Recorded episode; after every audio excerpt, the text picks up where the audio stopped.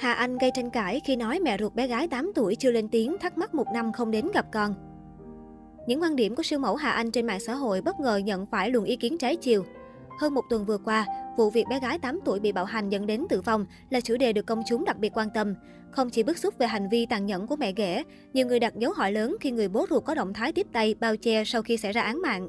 Đến nay, cơ quan cảnh sát điều tra công an quận Bình Thạnh đã khởi tố vụ án, khởi tố bị can, bắt tạm giam đối với Nguyễn Võ Quỳnh Trang, 26 tuổi, ngụ tỉnh Gia Lai để điều tra hành vi hành hạ người khác. Công an quận Bình Thạnh cũng bắt khẩn cấp Nguyễn Kim Trung Thái, 36 tuổi, ngụ quận Nhất, là bố ruột của cháu bé để điều tra hành vi hành hạ ngược đãi. Đại diện Công an quận Bình Thạnh cho biết, cơ quan điều tra tiếp tục củng cố hồ sơ, điều tra làm rõ, xử lý nghiêm, không bỏ lọt tội phạm và đưa vụ này ra làm án điểm. Trên mạng xã hội, nhiều nghệ sĩ nổi tiếng như Thúy Diễm, Phương Lê, Tiểu Vi, Thùy Tiên từng gây gắt lên án tệ nạn bạo hành trẻ em, đồng thời mong cơ quan chức năng sớm trả lại công bằng cho gia đình nạn nhân. Chung dòng chảy sự kiện, mới đây trên trang Facebook cá nhân, sư mẫu gốc Hà Anh bày tỏ quan điểm. Cụ thể sau khi ném đá dì ghẻ vào bố chồng, chân dài gốc Hà Nội có nhắc đến vai trò của mẹ ruột bé VA. Cô thắc mắc rằng vì sao đến thời điểm hiện tại, thân mẫu bé gái 8 tuổi vẫn chưa chính thức lên tiếng, sớm đưa vụ việc ra ánh sáng. Đáp trả trước lời biện hộ bị cấm suốt một năm liền, Mentor The Next Gentleman lý giải, trừ khi người mẹ có vấn đề tâm thần hoặc sức khỏe thì không có tòa án thế lực nào có thể ngăn cản. Đặt bản thân ở tình huống trên, Hà Anh khẳng định dù thế nào cũng sẽ quyết tâm bảo vệ con gái đến cùng.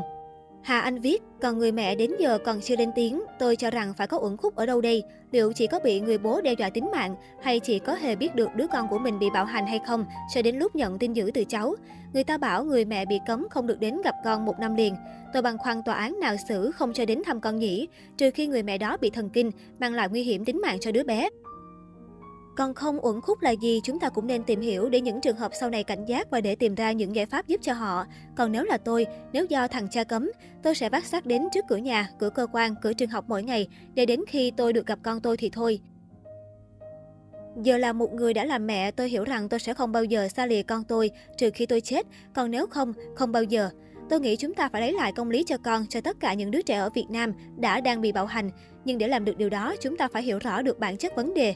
Gia đình mẹ, nếu mẹ có vấn đề về tâm lý, tâm thần thì phải có ông bà, dì bác lên tiếng, còn nếu không thì tất cả chỉ vô ích. Phía dưới bình luận dù nhấn mạnh bản thân chưa lên án người mẹ vì không biết rõ nguyên nhân cụ thể. Tuy nhiên, việc chốt hạ bằng câu nói cần xem lại tư cách làm mẹ của những người có đủ năng lực nhưng vẫn bỏ con đã nhận về nhiều ý kiến trái chiều. Netizen cho rằng siêu mẫu Hà Anh đã quá vội vàng khi nhận xét về mẹ ruột bé VA. Ngay sau khi biết con bạo hành, ngày 29 tháng 12, bà NTH ngụ quận 1, mẹ cháu NTVA 8 tuổi, gửi đơn đến Công an thành phố Hồ Chí Minh, Viện Kiểm sát nhân dân thành phố Hồ Chí Minh, Công an quận Bình Thạnh yêu cầu tăng hình phạt đối với võ Nguyễn Quỳnh Trang, 26 tuổi quê Gia Lai và ông NKTT, 36 tuổi ngụ quận 1 về hành vi giết người và hành hạ người khác. Trong đơn kiện, mẹ ruột cho biết, tháng 8 năm 2020, tòa án ra bản án thuận tình ly hôn giữa bà H và ông T. Tòa quyết định để ông T nuôi dưỡng con gái đầu là cháu A, bà H nuôi đứa con út. Kể từ tháng 12 năm 2020, ông T và Trang dọn về sống chung với nhau tại chung cư Sài Gòn Borough trên đường Nguyễn Hữu Cảnh, phường 22, quận Bình Thạnh. Cũng từ thời điểm này, ông T và Trang cấm cản không cho bà H đến thăm con. Quan trọng hơn cả, một người mẹ đang chịu cú sốc tâm lý quá lớn thì không thể nào đủ bình tĩnh trả lời phỏng vấn. Việc chia sẻ thông tin trên mạng xã hội vô tình gây ảnh hưởng đến quá trình điều tra của cơ quan chức năng. Liên hệ với bà LTT quê Tiền Giang giúp việc cho gia đình bé VA, bà rất bàng hoàng khi hay tin cháu bé đã ra đi. Bà T nhận làm giúp việc đã gần 8 năm từ khi anh Thái, bố ruột bé VA vẫn còn ở với vợ cũ.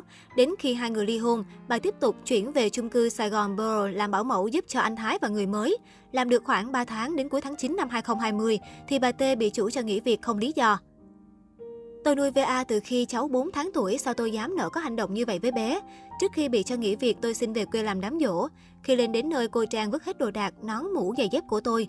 Chủ nhật tôi định lên Sài Gòn, thì chiều thứ sáu cô Trang đã báo cho tôi nghỉ việc. Tôi mới hỏi có gì cô đợi tôi lên thì nói chuyện, sao cô làm vậy, cô kỳ vậy. Cô Trang bảo, tưởng đồ đó của mẹ VA. Cô cho tôi nghỉ không lý do. Tôi nghĩ do cô bực bội áp lực chuyện gì nên mới vậy. Bà T cũng cho hay, thời điểm bé VA lén gặp mẹ ở trường học, Trang đã về mắng bà vì không thông báo cho cô biết. Cô ấy hỏi tôi, sao để mẹ con VA thăm VA ở trường mà không báo lại? Tôi nói, Ủa má con nhớ nhau thì gặp chứ có gì đâu. Phải chi người ta bảo mượn VA về ngủ một đêm, hai đêm. Tôi còn nói chứ. Tôi thấy thương quá mà. Cả năm rồi hai mẹ con được gặp có lần đó thôi. Bà Tê kể.